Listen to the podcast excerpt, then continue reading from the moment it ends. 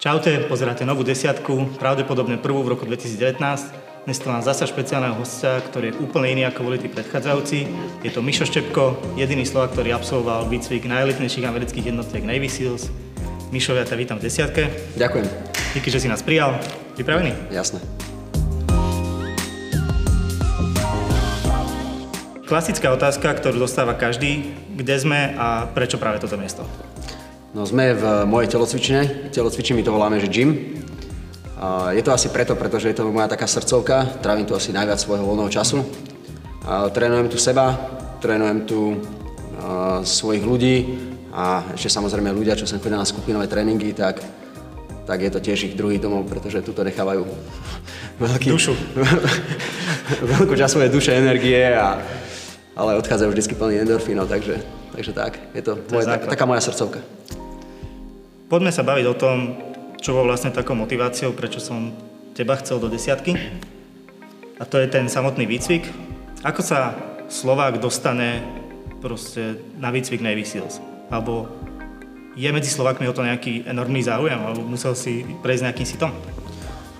No, všetko si, všetko si vyžadovalo trošku plánovania, takže kedysi dávno, to bolo v 2000 asi 5. alebo 6. Došiel, došiel taký papier k nám na vojenský útvar, že možnosť absolvovania zahraničných kurzov, bolo tam aj možnosť tohto Navy Seals. A ja som sa tam napísal, že, prečo nie. Viem, že nás bolo viacej tých kandidátov, ktorí by sme tam chceli ísť, alebo mali možnosť ísť. Ale mm, nakoniec som tam v podstate bol vybratý ja Jediný. jediný. Ako prebieha taký výcvik? Že koľko to trvá? Koľko vojakov sa zúčastňuje? Jaké je tam sito obrovské? No, celý, celý výcvik trvá minimálne, keď sa bavíme už o tom výcviku v, v Kalifornii, tak 7 mesiacov. Uh-huh. Uh, prvý mesiac je tam tzv. indok alebo indoctrination, čo je ako také zasvedcovanie. A potom je 6 mesiacov samotný výcvik, kde ten výcvik je rozdelený do troch fáz. Prvá fáza, druhá fáza, tretia fáza kde by som povedal, asi tá prvá bola tá najťažšia, lebo tam je na človeka kladený najväčší fyzický a psychický stres. Potom druhá fáza, tam sa učia, alebo tam sa preberajú operácie vo vode a z vody. A tretia fáza bola pozemné operácie, kde sa robí teda, taktika na zemi, robí sa veľa s výbušninami a robí sa ešte nejaké veci z vrtulníka, zlaňovanie a podobné veci. Ten výcvik prebieha v nejakej tajnej zóne v Kalifornii, alebo sú to normálne akože oficiálne miesta, ktoré ľudia vedia, že sú tam nejaké výcvikové centra? Myslím, že ľudia určite vedia, že sú tam také Nie je výcvikové že nejaká centrum. zóna 51 alebo takéto. Nie, nie, je to, je to na okraji uh, San Diego, mestskej časti Coronado a je to samozrejme oplotené a tak ďalej, takže bežný cyklista tam samozrejme že nedostane, ale v Amerike je trošku inak vnímaná armáda alebo ich ozbrojené sily, ako, je, ako sú u nás. A je to tam také, také samozrejme, že sú tam steny, sú tam, sú tam trôty, sú tam miesta, za ktoré není vidieť, ale každý vie, že tá výcviková základná, kde je. Čo znamená Helvík? To je taký známy pojem v rámci tohto výcviku. A čo všetko obnášal? Skús to akože tak, čo najdôveryhodnejšie opísať. No Helvík, skúsim to tak jednoducho opísať. Uh, Helvík je vlastne 5,5 dňa, niektorí tomu hovoria 5,5 dňa pekla, pretože začína to v nedelu, niekde približne okolo 5. a končí to vlastne ten ďalší týždeň v piatok. Uh, niekedy tiež v nejakých okolo obedných až po hodinách.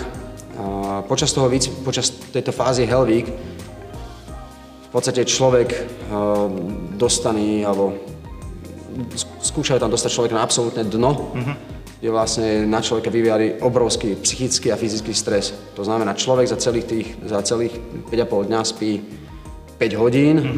My sme to mali z útorka na stredu, sme spali 2,5 hodiny a zo stredy na štvrtok 2,5 hodiny a spali Aha, sme... že to každý deň hodinu a to tak na dvakrát. Ne, ne, ne. A oni to schválne dali tak, jak to dali a spalo sa cez deň. Takže o nejaké 11 alebo kedy, takže bolo to dosť, dosť náročné.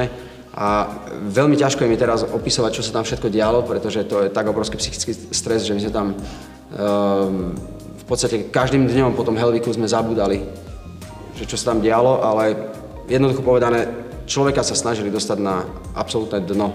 To, čo ste videli vo filmoch, čo máte možnosť vidieť, že sa tam držíme v tom oceáne za ruky mm-hmm. a tak ďalej, to sa volá, že surf torture, čiže nejaké mučenie v, v prílive a tak ďalej, kde vlastne človek leží v zime, lebo ten oceán je studený, a potom musí robiť mnohé cvičenia s takými drevami a tak ďalej. A tam ide práve o to, že aby človek v tom obrovskom diskomforte a v tom, pod tým obrovským psychickým stresom alebo v, pod tým chladom proste nevyplol a dokázal vykonávať tie, tie, tie úlohy, ktoré mu boli zadané a musí dbať na detaily. On ich vlastne, tam ide o to, že človek v tom obrovskom znova budem sa opakovať, diskomforte, uh-huh. či dokáže Eh, vôbec fungovať a počúvať detaily, ktoré mu dávajú, lebo počas toho heliku takisto človek dostáva určité vojenské úlohy, keď je absolútne na dne, tak vtedy ti dajú vojenskú úlohu s určitými detailami a oni vlastne zistujú, že či si schopný v takomto stave tie vojenské úlohy plniť. A aké si to? Mm, u nás my sme začali 250 na začiatku, čo sme spravili eh, vstupné testy k ním. Uh-huh. A náš Helvik je dokonca aj na YouTube, takže uh-huh. no, je tam na YouTube. A Myslím, že keď sme išli do, do Helviku, už nás bolo nejakých 160 iba, alebo tak mhm. nejako mm-hmm. približne. Čiže už veľa ľudí kvitlo už predtým. predtým a počas Helviku, už si nepamätám, ale dosť veľa nás odišlo, ale viem, že po Helviku už nás zostalo z tých 250 nejakých, možno 95. Fakt. No a na konci sme skončili 27. Koľko trvá po takom Helviku ako nejaká regenerácia, než sa dostaneš do normálneho fungovania? Či musíš hneď? No minimálne týždeň, mm-hmm. minimálne týždeň trvá aká, ako taká regenerácia. Ako znamená, taká. že, že napríklad... nohy ti odpich, odpuchnú, ako sa, tak sa ti jazvy, alebo to, čo máš zničené na svojej koži, mm-hmm. sa ti zrastie. Čo bolo pre teba osobne akože úplne najťažšie za tých 7 mesiacov? Že mal si nejaký moment, kedy si si povedal, že kašľam na to, balím sa, idem domov? tak ako som to už zo párkrát povedal, ak by som povedal, že, že taký pocit som nemá, tak by som klamal. Aha.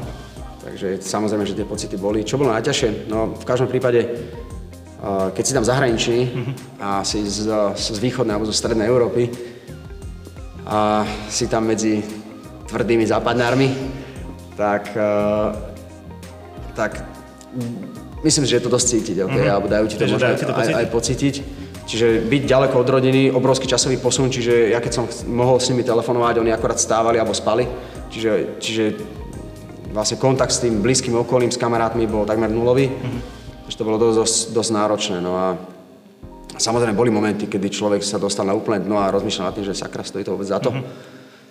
Ale vždycky som si povedal, že že musíš to dať ešte jeden, dva dní a tak ďalej. A pre mňa to bola dosť taká národná hrdosť, hej, že proste prvý Slovák a aby som to tam odzvonil, to určite ne, aj s dolami kolenami som to musel dať. Jak funguje ten zvonček povestný? Ten, niekde akože na základni, že... Áno, áno, to je práve na tej základni, čo sa pýta v tom uh-huh. koronáde. On je pred, pred uh, kancelárami tých inštruktorov. On tam proste vysí, taký krásny vedený zvon. A keď si chceš odzvoniť, tak nosíš také prílby na hlavách. Tak ty vlastne sa postavíš do pozoru, dá si dole prílbu položíš na zem, trikrát si zazvoníš, vyjde inštruktor, ty sa mu predstavíš a povie, že I quit. Aha. Čiže ja končím. On ti povie pár teplých slov v zovkách a dá ti už len podpísať papiere a dovidenia, potom už sa postarajú administratívne, aby si odtiaľ odišiel. Uh-huh. Takže preč. akože je to rýchlovka. Je to rýchlovka. Samozrejme ten zvon, oni vedia, že tí ľudia si chcú odzvoniť aj počas určitých disciplín, ktorý, ktoré tam sú, počas uh-huh. toho výcviku tak ten zvon provokačne nosia aj na, na, tie výcviky. Na, na, na tie výcviky a napríklad keď sa beží alebo sa robí nejaká, nejaká náročná vec, tak uh, oni ten zvon dajú na taký podstavec a nosia ho vzadu uh, na aute a, a to auto ide vždy za jednotkou a pred jednotkou a kto nevládza, tak len zastaví. Môžeš kedykoľvek. Ke, absolútne kedykoľvek. A tam je viac možností kedy. Aha. Buď ťa lekár vyradí, ty sa sám vyradíš, alebo ťa inštruktori vyradia.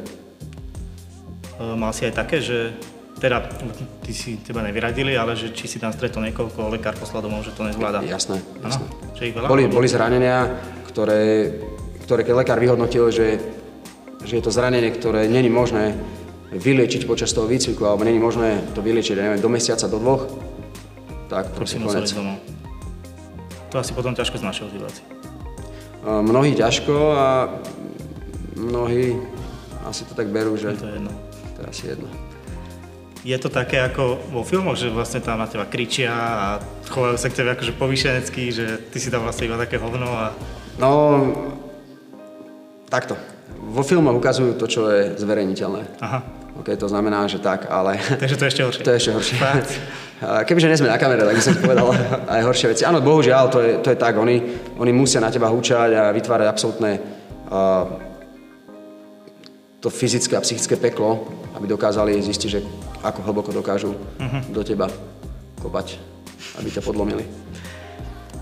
Keby niekto nevedel, tak povedz, že v akých situáciách napríklad jednotky síl zasahujú?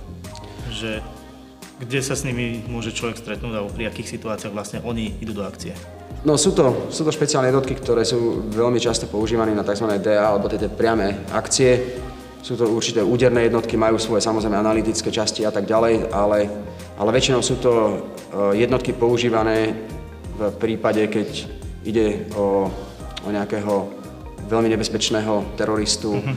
alebo nejakú veľmi nebezpečnú uh, akciu, ktorá si vyžaduje absolútnu presnosť a tak ďalej. Takže povedzme si príklad, OK, Usama Bin Laden, uh-huh. tak, tak jeho dolapili tiež jednotky SEALs. A mnohé, mnohé iné akcie, ktoré boli na svete, ktoré spravili, tak hovorím, keď sú proti ťažkým teroristom alebo proti, proti ľuďom, ktoré páchajú veľmi vážne zverstva alebo trestné činy uh-huh.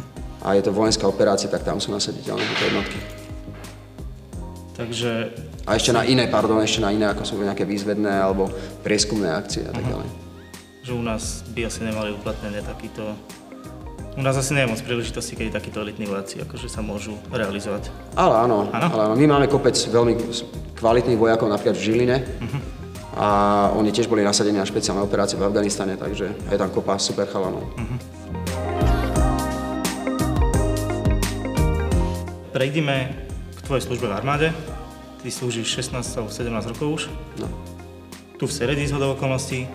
Aká je tvoja hodnosť a mňa by zaujímalo, že ako, čo ty tak bežne robíš vlastne v rámci toho dňa tu na základných Seredi? Mhm. No, slúžim tu v Seredi už jedného praporu. Čo je moja, čo je moja hodnosť? Ja som rodmajster. Aká je moja úloha? Ja som veliaci podôstojník eh, ženej prieskumnej čaty. Uh-huh. A som ešte inštruktor vojenského potápania. Alebo teda inak povedám, aby to diváci lepšie chápali, to je ako keby inštruktor potápania pre ozbrojené sily. Je záujem tak, o takéto vojenské potápačstvo? Že, alebo to si, vyberajú si to tí vojaci, že chcel by som byť potápač? Alebo skôr je, o to, je že... o to skôr taký záujem, čo sa týka zvedavosti, uh-huh. ale mnohí vojaci, keď vidia, že, že byť vojenským potápačom, byť vojenským potápačom si vyžaduje obrovskú uh, psychickú kondičku, veľmi dobrú fyzickú kondičku, byť na tom dobre psychicky. My musíme podstupovať mnohé lekárske vyšetrenia, ktoré sú dosť náročné, čiže, čiže toto mnohých ľudí možno trošku odrádza, hlavne vojakov, ktorí už sú v aktívnej službe a chceli by sme ich k tam, tak niektorí sa toho trošku boja, lebo to vyžaduje dosť veľké také fyzické a psychické nasadenie. No a ako teda vyzerá nejaký akože taký štandardný deň, keď si v práci?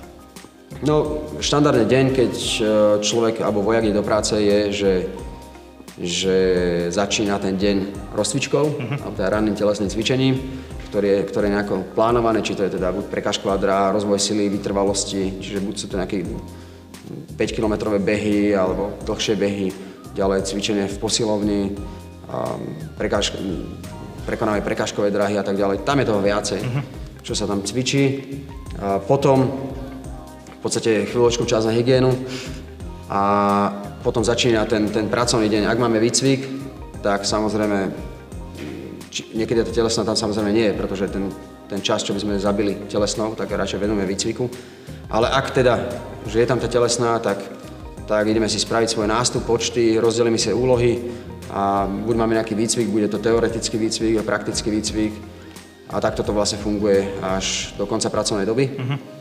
A v prípade, že nemáme výcvik, tak je tam kopa iných administratívnych vecí a takých vecí, ktoré sú e, spoločné so štátnou službou, ako napríklad jednoducho povedané ťahanie služieb. Uh-huh. Okay, čiže sú tam nejaké služby, ďalej administratívne veci, knihy, knihy no, proste vypisovanie mnohých dokumentov a tak ďalej. Čiže áno, aj naša práca je dosť v byrokracii, takže uh-huh. je tam dosť veľa papierovej roboty. A keď hovoríš, že buď máte výcvik, alebo nemáte, tak ako, ako často sa to strieda, že ako často máte výcvik? priemere, ja by som to tak povedal, že minimálne, minimálne 1 až 2 týždne do mesiaca máme nejaký Aha. výcvik. a ako v priemere. Okay, sú, sú napríklad mesiace ako napríklad júl, ktorý je určený väčšinou teda na, na čerpanie dovoleniek, ale samozrejme vždy nejakí vojaci sú musia byť v práci a, a niečo robiť, ale, ale tých výcvikov je veľmi veľa, lebo treba pochopiť to, že vojak, alebo prvorada úloha vojaka je, že musí cvičiť a byť pripravený na to, aby sa niečo stalo, mm-hmm. aby bol nasadený, tak aby bol na to pripravený. Takže treba cvičiť. Čo si ty myslíš, ako tvoj pohľad zvnútra, že by pomohlo nejakému zatraktívneniu armády v očiach nejakých tých mladých ľudí, ktorí premyšľajú nad budúcnosťou? No, myslím si, že v prvom rade by mali tí chalani, ktorí vstúpia do armády alebo sú v armáde, by sa mali cítiť ako vojaci. Uh-huh. Pretože veľakrát sa vojaci v ozbrojených silách necítia ako vojaci, sa cítia skôr ako štatisti, pretože, pretože situácia není rúžová v ozbrojených uh-huh. silách, to si povedzme na rovinu. A, a keď niekto vstupuje do armády ako mladý chalan, tak uh, chce byť vojakom, chce proste držať tú zbraň, chce strieľať, chce sa, ja neviem, plázniť, maskovať, byť odblata a tak ďalej. Proste, na, mm-hmm. si čistá vína, tak toto je, OK. A veľakrát ten človek príde do armády a je možno sklamaný, pretože že to toho to až tak moc nečaká. Mm-hmm. A možno áno, pri určitých funkciách, odbornostiach možno áno, ale mnohí tí chalani, ktorí sú napríklad vodiči a tak ďalej, tak, tak ten má svoju techniku, ktorú sa stará, jeho úlohou je previesť vojakov z miesta A do miesta B a bodka. Okay, samozrejme on má nejaké uh, vojenské činnosti, ktoré musí zvládať, ale není ich tak veľa, ako má nejaký, nazvime to, že nejaký bojovník. Uh-huh. Čiže čo z môjho pohľadu by bolo lepšie, aby sme sa viac venovali alebo vrátili sa k tomu, ako spraviť z vojaka bojovníka uh-huh, a, ne, a nie štatistu. Tak, jak... Eh, ty si bol aj na misii v Afganistane. Ako vyzerá, ako, koľko to trvá, ako to vyzerá, čo také netradičné si tam mal možnosť zažiť? Misia v Afganistane trvá približne 6 mesiacov, plus minus, ako komu. Ale 6 mesiacov to trvá. Ja keď som tam bol, ja som tam bol veliteľ odminovacieho družstva, ale bola to naozaj veľmi pekná misia, mhm. pretože mal som špičkových ľudí okolo seba, ako fakt profesionálov, ako vojakov. Ty si ich poznal predtým, alebo si... Áno, poznal som, Aha. poznal som ich. A v podstate počas toho, toho výberu alebo toho, toho výcviku na tú misiu tak ja som s tými vojakmi cvičil a videl som, že, mm-hmm. že akí vojaci sú tam, mohol som si s nimi vybrať, som mal dobrého veliteľa, ktorý mi povedal, že Michal, ty si budeš svojich vojakov vybrať, ty s nimi budeš pracovať. Tak som si vybral, boli fakt perfektní. Fakt, nemôžem krivého slova povedať, krásne zážitky máme, kopec roboty sme urobili. Veľa, veľa sme chodili von, takže zaujímavé, veľmi zaujímavé, veľa sme sa naučili. A niečo nebezpečné sa vám stalo? To asi zaujíma každého, keď sa baví o misiách v Afganistane v týchto zónach. Toto by bola možno otázka pre, skôr pre ľudí, čo si to, to nebezpečenstvo pripúšťajú. Ja som sa nikdy nejako Aha. nepripúšťal. To znamená, samozrejme, tie nebezpečné situácie sú v momente, keď sadneš do auta, zavrieš sa a opustíš brány, brány základné, lebo si proste cieľ. Takže, takže tých nebezpečných situácií, asi ich bolo dosť, však chalani sami by ti vedeli povedať moji, keď sa odminuje, že to nie je sranda, keď si v minovom poli a ešte oproti tebe idú nejaké kozy alebo nejaký pastier, alebo človek, ktorý schválne ide proti tebe, alebo nebodaj človek, ktorá sa stalo prednedávnom, že niekto ide oproti tebe, má na sebe ten habit a ty nevieš, či je naložený výbušne, mm-hmm. alebo není, či ťa chce len pozdraviť, alebo či ťa chce zabiť. Takže takýchto situácií tam bolo dosť. Čo si myslíš ty, že je motiváciou ísť na misiu tá finančná odmena, ktorá za to je? Pre mnohých áno. Pre teba asi nie, ty si patriot. Pre mňa, ja som človek, čo miluje zážitky uh-huh. a, a určité výzvy. A pre mňa to, bola, to bol v prvom rade obrovský zážitok, ale, ale zážitok, čo sa týka napríklad nejaké vedomosti. Uh-huh. Čiže ja som veľmi šťastný z toho, že som sa tam veľmi veľa naučil. Som mal možnosť konečne využiť to, že čo som sa tie roky, roky učil, či to na Slovensku alebo v štátoch, alebo inde v zahraničí, tak som to mal možnosť užitkovať v praxi. Uh-huh. Tam som mal tú možnosť to zužitkovať, čiže to bolo úžasné. Super. Ty si to na začiatku hovoril, že sme teda v tvojom vlastnom crossfitovom gyme. Volá sa Giria Cross Gym, aby ľudia vedeli. Kde sa v tvojom živote, alebo v ktorej fáze objavila myšlienka, že založím si gym, budem trénovať ľudí, budem vlastne svoj voľný čas stráviť tým, že budem cvičiť? Mhm. Túto otázku som dostal teraz prvýkrát. Fakt? Áno. A práve to je tá krása, že mám z toho dokonca fotky. Mňa to napadlo práve v Afganistane, uh-huh. lebo tam som veľa, veľa trénoval. A tam som dokonca aj koučoval ľudí, keď sme sa nejaké veci, proste tam som koučoval ľudí. A tak ma napadlo, že, že fakt by bolo niečo pekné, aby som založil takéto niečo tu, aby som konečne mohol viac na sebe pracovať, odozdávať tie skúsenosti a tak ďalej, tak uh, v Afganistane vtedy v 2012 ma to napadlo. Práve vtedy ma aj tak napadlo, že tak, takto sa to bude volať, že Giria Cross Gym. Mm-hmm. Kde vlastne Giria je pôvodný názov, ten náš slovanský pre, pre kettlebell, to je to, čo vidíte tie za nami, čo je vlastne tá Číšky. železná gula s tým uchom. A, a tam som si vtedy povedal, že tak ja to založím, tak som sa vrátil na Slovensko a, a založili sme občianske združenie a, dá sa a fungujeme. To, dá sa to popri práci? V pohode si? dá sa, dá sa. Tak my tu máme malinko tých tréningov. Ja tu mám... Uh-huh. Koľko? Niektoré dni máme len jeden tréning a niektoré dni máme tri tréningy. A takže, tak... takže to je úplne v pohode sa to dá.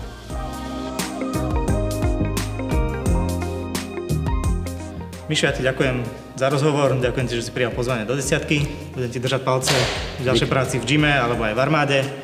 Vám, keď sa rozhovor páčil, tak hoďte tam like, hoďte tam odber, napíšte koment, či už odkaz pre Miša, nejaké novoročné prianie pre ostatných a vidíme sa niekde o mesiac. Čaute. Čaute.